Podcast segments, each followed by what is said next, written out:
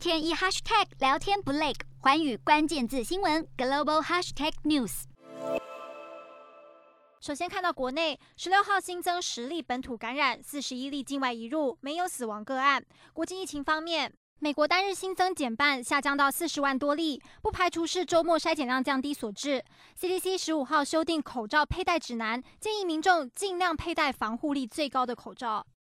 英国曲线继续下探，新增八万多例。路透社报道，过去四周因为新冠病毒住院的儿童不满一岁的就占了百分之四十二。伦敦大学研究人员表示，Omicron 似乎让一岁以下的婴儿比年纪较大的孩童更可能住院，不过病情不会特别严重。法国通报三十二万四千多例疫苗新规定，十五号起生效。完整接种疫苗七个月后，若是没有施打加强针，疫苗通行证将会失效。德国曲线也有下探的趋势，从十四号的九万多例降到六万多例，疫情依然严峻。同时表示，Omicron 将在近几日完全取代 Delta，成为德国主要病毒株。日本曲线微升，新增两万五千多例。东京时隔约四个多月，单日新增再度超过四千五百例。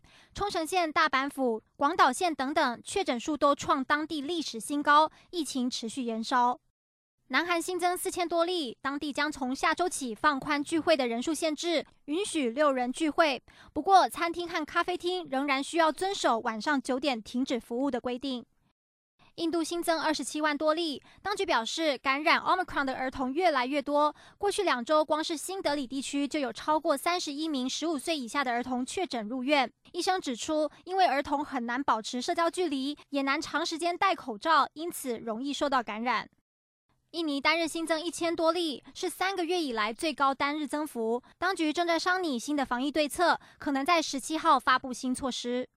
中国新增一百一十九例，当中六十五例是本土案例，其中河南郑州就占了七例。郑州市十五号发布通告，将在九个城区启动全民筛检，并要求区内居民全员足不出户，在家等候通知采检。瞄准新南向商机，剖析东南亚发展。我是主播叶思敏，每周五晚间九点记得锁定，看见新东协就在环宇新闻 MOD 五零一中加八五凯播二二二及环宇新闻 YouTube 同步首播。